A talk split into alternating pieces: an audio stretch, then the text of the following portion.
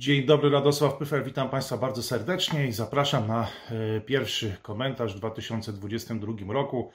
Jak ten czas e, szybko e, leci przed nami. Bardzo ciekawy rok, pewnie nie mniej ciekawy niż 2021 rok, ale proszę Państwa, do rzeczy, bo złościcie się, że za długie są te wstępy i za często tłumaczę, co będę mówił, jak będę mówił i dlaczego. A więc zaczynajmy. Proszę Państwa, już 1 lutego ważna chyba impreza, jaką będą zimowe Igrzyska Olimpijskie e, w Pekinie. Ona przyciąga e, duże zainteresowanie, e, sporo się dzieje wokół tej imprezy. Mam na myśli nie tylko ten dyplomatyczny bojkot, który jakby został zainicjowany przez Stany Zjednoczone i do którego dołączyło już kilka krajów, takich jak Wielka Brytania, Kanada, Australia. Sądzę, że pewnie też i Litwa. Francja i Niemcy na razie zdecydowały się dalej prowadzić dyplomatyczny dialog e, z Chinami. No i jeżeli wpiszecie Państwo w najpopularniejsze wyszukiwarki e, zimowe Igrzyska Olimpijskie, no to właściwie cała sprawa będzie dotyczyć tego bojkotu. E, zakładam, że tam się po prostu pojawią informacje dotyczące głównie tego, tej inicjatywy i tego aspektu tych zimowych Igrzysk Olimpijskich. Ale no, ja chciałem powiedzieć o pięciu rzeczach, o pięciu różnicach e, tych zimowych Igrzysk w Pekinie, które odbędą się w 2022 roku, czyli w tym roku, e, a Igrzyskami Olimpijskimi letnimi w Pekinie w 2008 roku, kiedy właściwie mieszkałem w Chinach e, przed Igrzyskami Olimpijskimi i mogłem to zaobserwować i widzę pięć takich głównych różnic, o których chciałbym Państwu powiedzieć. No, pierwsza rzecz oczywiście to banał numer jeden, czyli pandemia. To będą pierwsze tak naprawdę w pełni pandemiczne igrzyska, nawet igrzyska w Tokio. One były planowane jako igrzyska niepandemiczne. Natomiast tutaj jakby wirus został uwzględniony e, i cała organizacja, e, jakby logistyka, wszystko e, jakby uwzględnia te warunki, jakie dostosowuje się jakby do, do, do, do świata pandemii. W związku z tym będą specjalne wyjścia, E, zawodnicy będą odizolowani, nie będzie kibiców e, zagranicznych, e, wioska olimpijska, będzie można, znaczy sportowcy do niej wjadą, będą się mogli po niej swobodnie poruszać, natomiast nie będą mogli jej opuszczać w trakcie, w trakcie zawodów. Zawody będą się odbywać w czterech miejscach w północnym Pekinie. To wszystko są obiekty zbudowane w czasie letnich Igrzysk Olimpijskich. W Pekinie jeszcze to pamiętam, jak powstawały i i tam będzie ceremonia otwarcia i zamknięcia igrzysk na tym stadionie, na tym, w tym ptasim gnieździe. Do tego jeszcze hala Wukesong, czyli e, hala pięciu sosen, a to jest już bardzo blisko placu Tiananmen, w samym centrum e, miasta.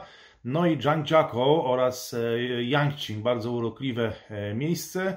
Mm, gdzie był szczyt pasa i szlaku, też z udziałem premier Szydło, czy spotkanie APEC w czasach AIB, które, którego siedziba teraz znajduje się niedaleko wioski olimpijskiej. Często też e, bywałem w tej części e, Pekinu, bardzo malowniczej, pięknie położonej. Zhangjiakou z kolei to wcześniej było 3 godziny jazdy pociągiem od Pekinu, ale ponieważ powstała szybka kolej, która łączy północny Pekin z, tym, e, z tą częścią jakby prowincji e, Hebei, to teraz jest to tylko 50 minut i wszyscy ci zawodnicy będą odizolowani, więc będą przyjeżdżać na zawody, szczególnie na przykład żeński hokej będzie w Wukesong, czyli w tej w centrum miasta, będą przyjeżdżać odizolowanymi autobusami.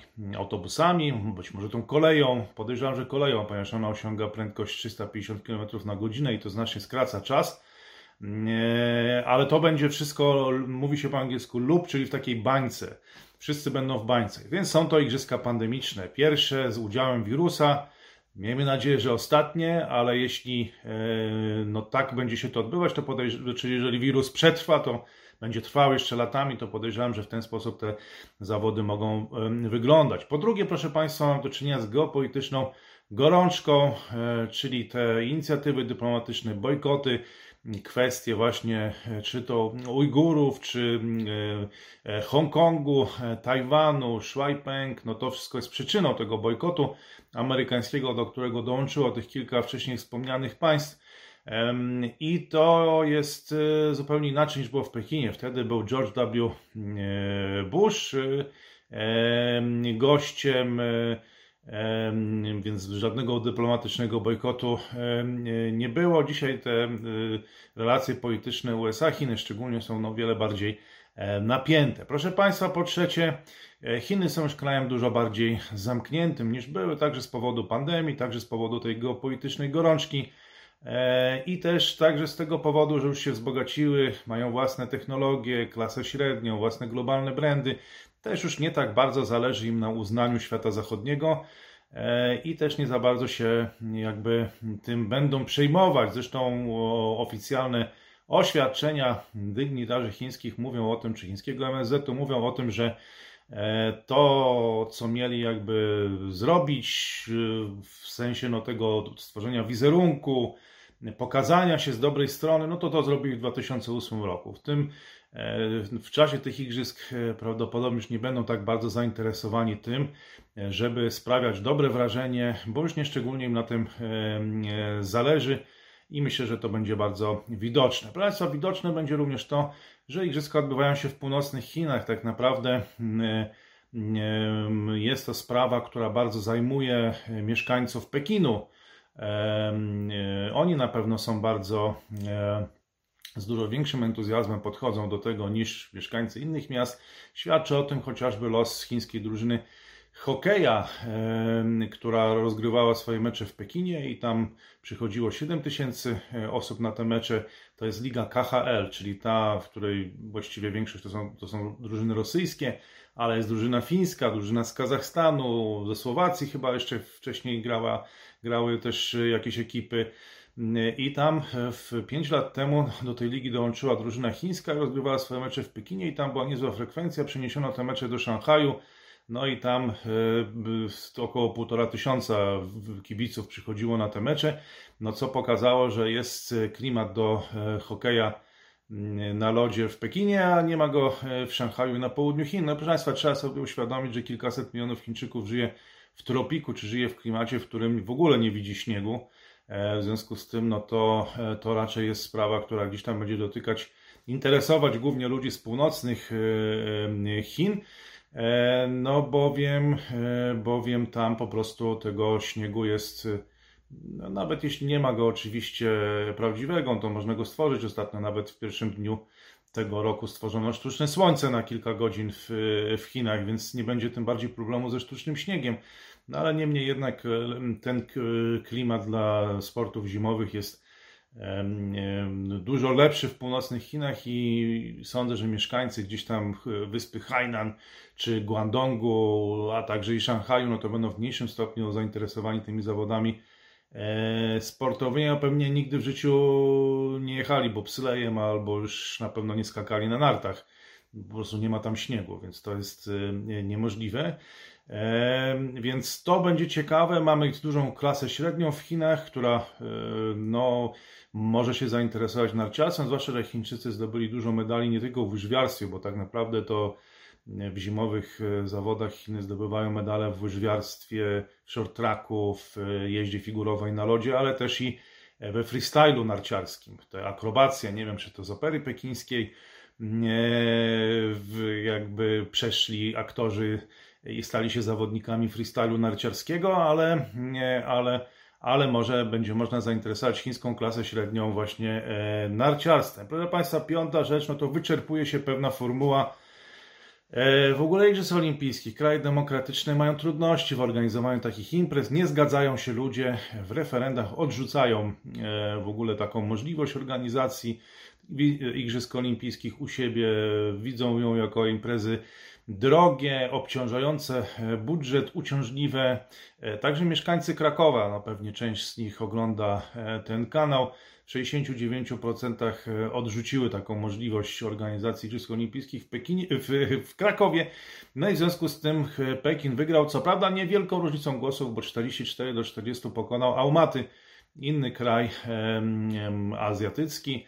No też e, być może niekoniecznie o takim systemie demokratycznym w rozumieniu, e, w rozumieniu zachodnim. E, no to pokazuje, że te kraje demokratyczne, także Szwecja, Norwegia, one również odrzuciły, zrezygnowały z, z, z organizacji tego typu igrzysk. Tego typu kraje właśnie mają, mają nie, nie widzą dużej atrakcyjności a na pewno przywództwo chińskie, w tym Xi Jinping, e, widzą ku temu okazję do zaprezentowania swojej wizji, ale tym razem nie tak, jakbyśmy tego oczekiwali na zewnątrz Chin, ale bardziej do wewnątrz, pokazania Chin jako kraju nowoczesnego. Nawet ta maskotka chińska, e, e, którą dostałem od organizatorów, za co dziękuję, no ma wygląd kosmonauty z jednej strony, więc to jest taki symbol pewnej techniki, taki E, można powiedzieć, taka wizja futurystyczna, a z drugiej strony jest to maskotka ubrana w tradycyjny chiński strój, a więc z jednej strony futuryzm, z drugiej strony tradycja i takie harmonijne połączenie tych e, obu rzeczy i to jest ten message, proszę Państwa, to jest ta wiadomość e, skierowana, ta wizja, którą będzie skierowana do mieszkańców Chin, pewnie głównie północnych, ale podejrzewam, że też i południowych i całej, całego tego kraju, kontynentu. E, I to jest zawsze dobra okazja dla tego typu, tego typu krajów, a w demokracjach e, z tym, e, z tym już bywa, już tego typu imprezy są uznawane za mniej atrakcyjne. Proszę Państwa, ja dużo jeszcze o tym powiem, bo domagacie się Państwo tych komentarzy o zimowych Igrzyskach Olimpijskich, pokazaniu właśnie takiej trochę szerszej czy lokalnej perspektywy, a ponieważ ja w Pekinie mieszkałem, to doskonale znam te wszystkie trasy, które nie będą się przemieszczać sportowcy. Pamiętam jeszcze, jak to wszystko powstawało przed y, tymi letnimi Igrzyskami Olimpijskimi, więc jeszcze na ten, na ten temat nagram specjalny komentarz na życzenie. A teraz drugi temat, proszę Państwa, przenosimy się e, w inny region świata, trochę cieplejsze klimaty. Proszę Państwa, tradycji staje się zadość e, od 31 lat, czyli od 1991 roku. Zawsze pierwsza wizyta w danym roku e, szefa chińskiej dyplomacji następuje czy dochodzi do niej gdzie? Dochodzi do niej w Afryce. I tak się, proszę Państwa, stało również i tym razem. Wang Yi e, po raz w zasadzie już drugi w ciągu niespełna 30-40 dni pojawi się właśnie na tym e, kontynencie. Odwiedzi między 4 a 7 stycznia trzy kraje. Będzie to Erytrea, e, Komory oraz Kenia. I proszę Państwa, tej 31-letniej tradycji zapoczątkowanej właśnie w 1991 roku, tym samym staje się e, zadość. Wang Yi ostatnim razem był e, w drugiej połowie listopada w Afryce i to było Afrykańsko-Chińskie Forum Współpracy, które odbyło się w Senegalu. Proszę Państwa, mówimy Afryka, myślimy Afryka, ale można by też pomyśleć Indo-Pacyfik, bo proszę Państwa, tak jak już mówiliśmy o tym często w 2021 roku, Centrum Światowej Geopolityki przeniosło się do Indo-Pacyfiku i Afryka też częścią tego e, Indo-Pacyfiku e, no, jest. I choćby taki kraj właśnie jak Erytrea, która w listopadzie podpisała porozumienie w sprawie mm, właśnie pasa i szlaku. No, z podpisywaniem porozumień to różnie bywa, można podpisać i są kraje, które specjalizują się w podpisywaniu różnego rodzaju oświadczeń, z których potem niewiele wynika. No ale tutaj Erytrea, e, proszę Państwa, jest bardzo ważnym strategicznie punktem na e, mapie, także Indo-Pacyfiku, bo to jest brama do Morza e, Czerwonego, strategicznie położony punkt. A jako, że Chińczycy już budują od kilkunastu, jeśli nie kilkudziesięciu lat, być może się dlatego od 30 lat zawsze ta pierwsza wizyta chińskiego szefa dyplomacji jest w Afryce, budują infrastrukturę, budują porty, drogi, koleje, a nawet bazy wojskowe, tak jak w 2017 roku w Djibouti, gdzie powstała taka baza wojskowa, no to Erytrea z tym strategicznym dostępem do Morza Czerwonego jest tutaj bardzo ważnym krajem. Także ważnym dlatego, że, w, że wybuchł wielki konflikt w Etiopii, region jest zdestabilizowany, no i Chiny pojawiają się jako taki kraj, który wysyła sygnał, że są zainteresowane e, stabilizacją w tym regionie, a stabilizacja jest potrzebna oczywiście, żeby e, rozbudowywać tę infrastrukturę i rozbudowywać ten jedwabny szlak, co oczywiście część z Państwa może uważać e, za, no oczywiście krytycznie do tego podchodzić, uważać za działanie niewłaściwe, no ale żeby ono, czy ono jest właściwe, czy niewłaściwe, żeby ono mogło się odbywać, no to raczej tam nie mogą się, nie może dochodzić do, do zamieszek. Proszę Państwa, także Komory i Erytrea, te dwa kraje są troszeczkę na uboczu E, tam jest mało wizyt wysokiego szczebla, więc to też jest taki sygnał dyplomatyczny wysłany, że Chiny tą częścią Afryki też się interesują. Ostatnio jakby skupiły bardziej swoją uwagę na zachodniej części kontynentu, no a teraz z powodu tego Indo-Pacyfiku wysyłają sygnał do tych krajów właśnie w pobliżu Morza Czerwonego i położonych w tej części Afryki. Do tej pory to zainteresowanie ta liczba tych wizyt wysokiego szczebla była niewielka, zupełnie przeciwnie, zupełnie inaczej było w Kenii, gdzie bardzo dużo było tych wizyt wysokiego szczebla. Teraz Kenijczyków czekają wybory. Jest tam dużo partii opozycyjnych wyraża, kieruje krytykę pod adresem rządu, że za dużo pożycza on pieniędzy, że wpada w tą pułapkę długo. No nie wiem, czy ta, sytuacja, czy ta wizyta uspokoi tą sytuację. Kluczowym takim sztandarowym chińskim projektem właśnie w Afryce Wschodniej jest linia kolejowa z Mombasy, e, czyli portu w Kenii, do Malaby na granicę z e, Ugandą, która została jakby, ma zostać, znaczy bank China Exim, e, China Export Import, czyli China Exim Bank no już zgodził się finansować i na razie sfinansowano pierwszą część tego projektu, czyli z Mombasy do Nairobi, co kosztowało bagatela 3,2 miliarda E, dolarów, a z kolei przedłużenie do Najwaszy będzie kosztować kolejne 1,5 e, miliarda. To też zrobiono. E, no i wtedy projekt jakby został zatrzymany. Następny etap to ma być do, do Kisumu, właśnie do tej granicy w Malabie, do granicy z Ugandą, no ale to na razie zostało zatrzymane. No i w 2018 roku właśnie chiński Exim Bank poprosił o, o jakby udowodnienie e, zdolności e, finansowych. E, zobaczymy, co będzie, co będzie dalej. Proszę Państwa, a teraz pozostajemy w ciepłych klimatach i przenosimy się do Abu Dhabi, czyli do Zjednoczonych Emiratów Arabskich, które toczą bardzo ciekawą dyskusję ze Stanami Zjednoczonymi, bo okazuje się, że zamroziły one rozmowy na temat zakupu E, zakupu uzbrojenia e, samolotów e, F-35 i do tego jeszcze amerykańskich dronów, no na kwotę już tutaj bagatela 23,4 miliarda, więc znacznie większe kwoty tutaj wchodzą w grę. Są to kwoty dotyczące uzbrojenia. Do tego administracja Joe Bidena chce wykluczenia chińskiego 5G z rynku w Emiratach Arabskich, Zjednoczonych Emiratach Arabskich, a także, proszę Państwa, to sensacyjna wiadomość. Podobno, zdaniem Amerykanów, też e, Chińczycy rozbudowują tam bazę militarną w porcie, w porcie Kalifa, no, co również nie podoba się e, Waszyngtonowi. Proszę Państwa, ten, ta umowa obronna E, właściwie uczyniła, by Zjednoczone Emiraty Arabskie, e, Arabskie pierwszym właśnie krajem arabskim, który by zakupił F-35 i MQ-9B Reaper e, drony, tak? Reaper drones i innego rodzaju właśnie zaawansowaną broń ze Stanów Zjednoczonych.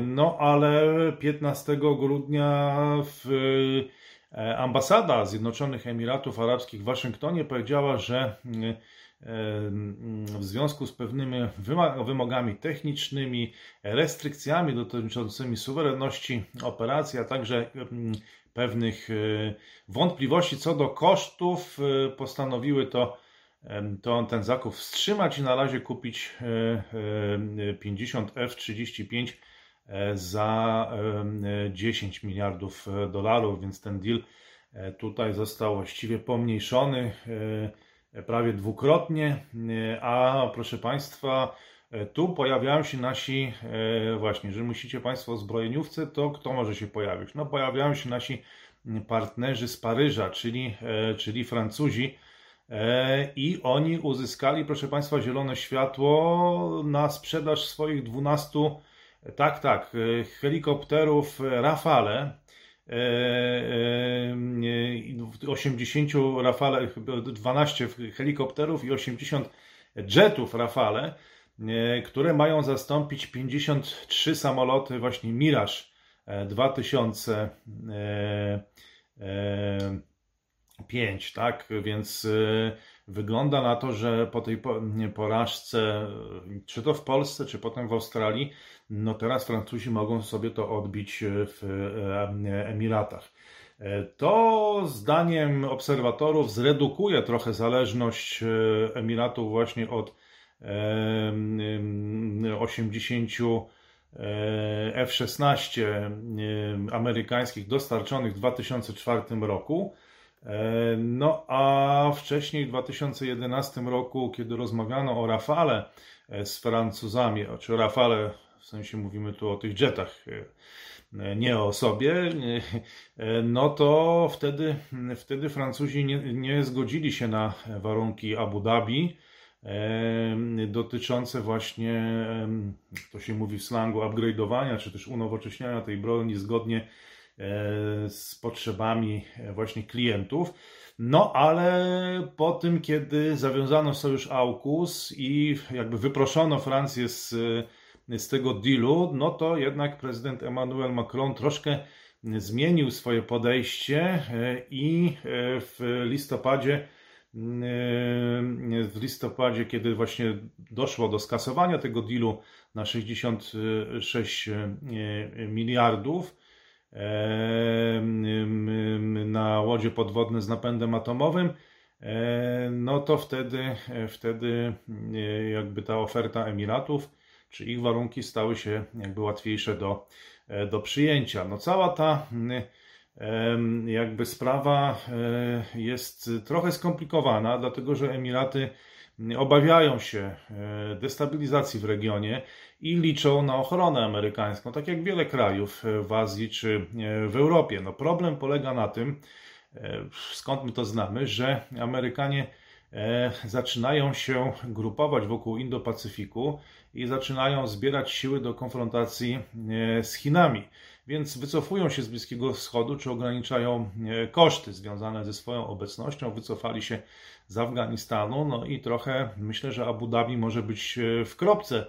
No, w, zobaczymy, jak to będzie na tych innych teatrach wojennych, także w Europie Środkowej, ale mi się wydaje, że z tego powodu warto obserwować sytuację w Zjednoczonych Emiratach Arabskich i w Abu Dhabi, bo kraj ten e, no, w, w, mierzy się z podobnymi e, dylematami. I proszę Państwa, mierząc się z tymi dylematami, jednocześnie doprowadza do rozwoju stosunków relacji handlowych z Chinami, które w pierwszych 9 miesiącach 2021 roku podskoczyły do 49 miliardów dolarów i to był wzrost o 37%. Do tego, proszę Państwa, w Emiratach jest 6 tysięcy firm z Chin i aż 300 tysięcy Chińczyków podobno. No nie wiem, no część z Państwa mieszka E, w tych krajach, część widzów tego kanału, więc będę wdzięczny za komentarze, e, jak to, czy widać po prostu tych, te firmy i tych, i tych e, obywateli chińskich, no bo 300 tysięcy to już jest całkiem, całkiem spora, spora liczba. No ale proszę Państwa, wróćmy do tego wątku, który najbardziej pewnie rozgrzewa emocje polskich internautów, czy ta tajemnicza baza wojskowa w porcie Kalifa, E, I o to oskarżyli Amerykanie e, właśnie w, w Emiraty Arabskie, że tam się tworzy ta chińska, e, chińska baza. No ale jak tylko poproszono czy udostępniono Amerykanom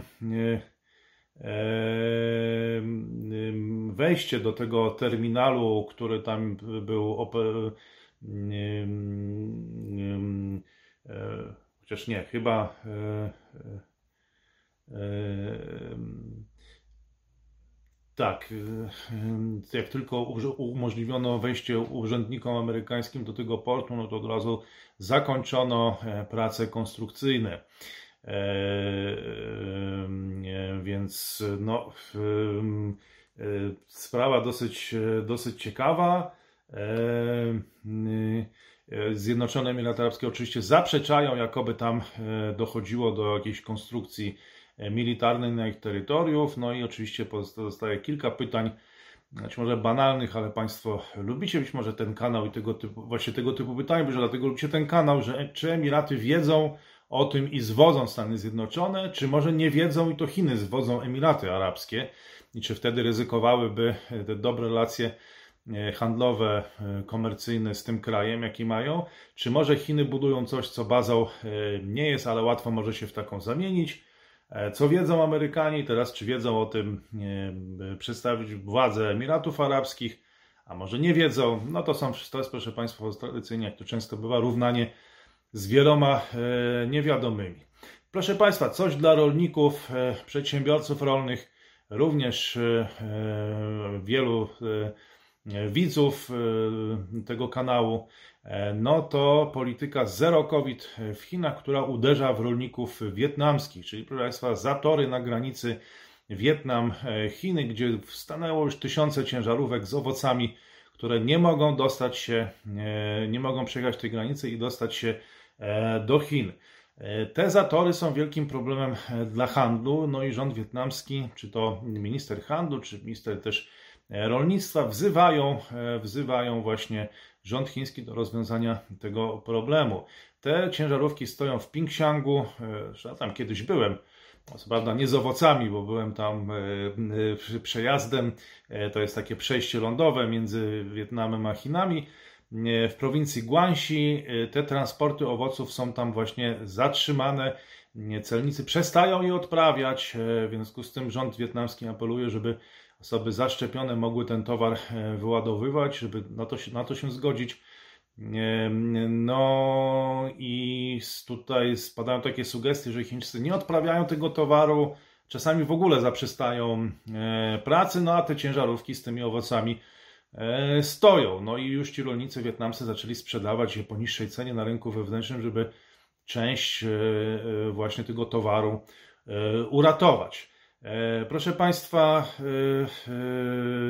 dlaczego tak się stało? No zamknięto, jak wiecie Państwo, tam chyba było ponad 100 przypadków Xi'anie, w związku z tym zamknięto miasto, prowadzono restrykcje, tak jak jest to w Chinach w związku z polityką zero tolerancji, no i do 26 stycznia zostanie też zamknięta autostrada przyjaźni między Wietnamem a Chinami, a to dlatego, że w Shanxi, właśnie w tej prowincji, znaleziono opakowanie z owocami z Wietnamu i tam się znalazł jakiś wirus na tym, na tym opakowaniu, no i w związku z tym od razu wprowadzono restrykcje i obostrzenia, w związku z tym ten tysiąc ciężarówek, a może nawet i więcej, na granicy e, stoi.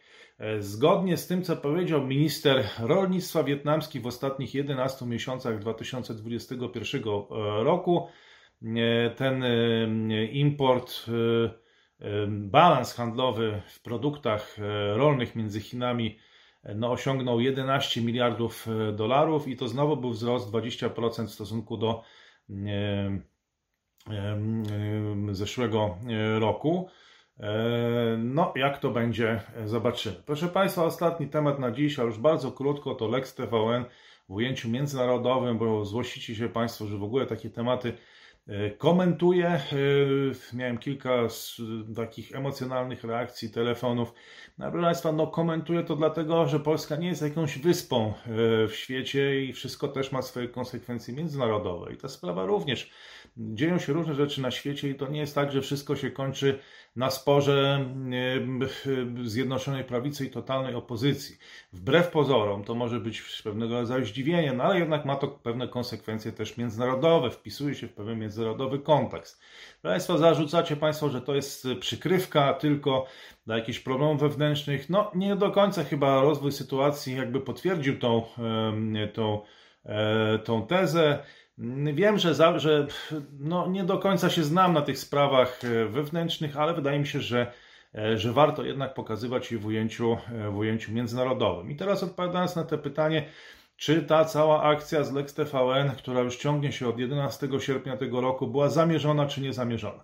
Jeśli była, czy jej finał, powiedzmy, czy takie rozwiązanie, czy to tak miało właśnie być, że zawetował to prezydent i sprawa właściwie się skończyła, a trwała kilka miesięcy, czy właściwie trwała cały sierpień, potem ucichła, potem znowu została wyjęta jakby z zamrażarki, no i teraz już właściwie, można powiedzieć, została zawetowana jakiś, ma być jakiś plan B, no zobaczymy. To, jeżeli, to, jeśli to tak miało być, jeśli to było wszystko zamierzone, no to nie ma o czym mówić. No teraz pytanie jest takie, jeśli to miało jeśli tak miało być, no to być może trzeba powiedzieć, że jakiś cel prawdziwy tego jest, pozostaje dla nas ukryty i nieznany, przynajmniej dla mnie. E, natomiast gdyby to miała być przykrywka, no to pewnie by poczekało, poczekano do e, trzech króli, albo sześciu króli, jak mówił klasyk. I można było jeszcze 21 dni na to było, więc nie trzeba było się tak spieszyć, żeby od razu po świętach 27 grudnia to e, wetować. No, ale no, gdyby z kolei był inny powód, że chodziło o to, żeby nastraszyć opozycję i USA, no to E, no to wtedy można było skierować tę sprawę do Trybunału. Szczerze mówiąc, chyba wszyscy, większość tak osób przypuszczała, że tak będzie, dlatego że w, Pol w demokracji o polskiej charakterystyce ten Trybunał jakby ściśle współpracuje z rządem i gdyby była taka potrzeba, żeby tę sprawę znowu wyjąć, no to można byłoby wtedy wyjąć. No tak już jest zawetowana, tak zdecydował prezydent e, Duda i właśnie to weto już e, tą możliwość wyklucza.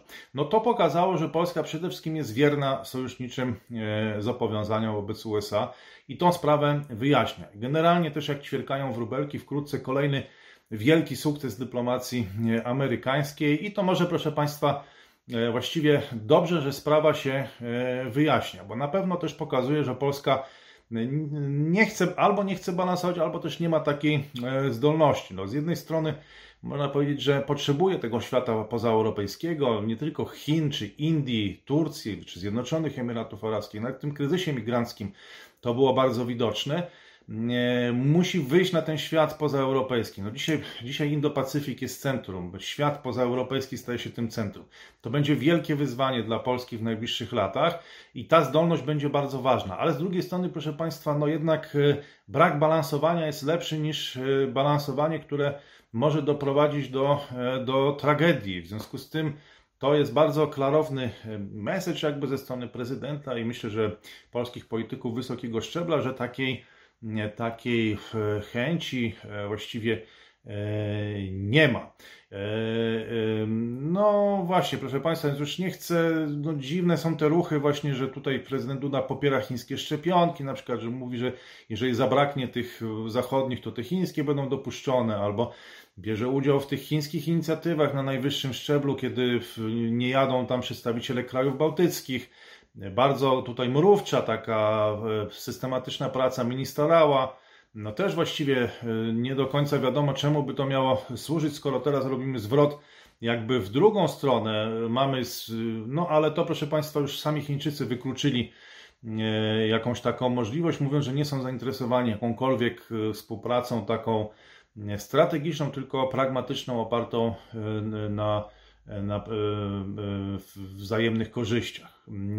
No, proszę Państwa, no, trudno będzie wyjść ten świat pozaeuropejski, gdzie jest to świat też hierarchiczny, gdzie się rozmawia z przywódcami, a tu jest kilka ośrodków e, władzy, tak? Jest, jest pan prezydent, jest pan premier, który jeszcze troszkę inną politykę prowadzi, inną jest no, wiele ośrodków, wiele ośrodków generalnie dość skomplikowane w, przy dużej zbieżności strategicznej z Rosją wielu tych krajów, tak? I ożywionym i łatwym dialogiem z Niemcami, chociaż tam też bywają sporne sprawy, chociaż są też różnice wewnątrz koalicji niemieckiej, no to może być tak, że będzie Polsce trudno wyjść, e, wypłynąć na ten świat pozaeuropejski. Może nawet dobrze, że, że nie wypływamy, że ta sprawa będzie w jakiś sposób e, e, też tutaj wydaje mi się zamknięta. E, proszę Państwa, polecam książkę, którą trudno tutaj nie zauważyć. Polecam seminaria w tym roku. Życzę dużo zdrowia. Myślę, że przed nami ciekawy rok. Będziemy też komentować to, co dzieje się w świecie pozaeuropejskim, bo uważam, że jest to, jest to ważne i jest to przyszłość XXI wieku, nie tylko 2022.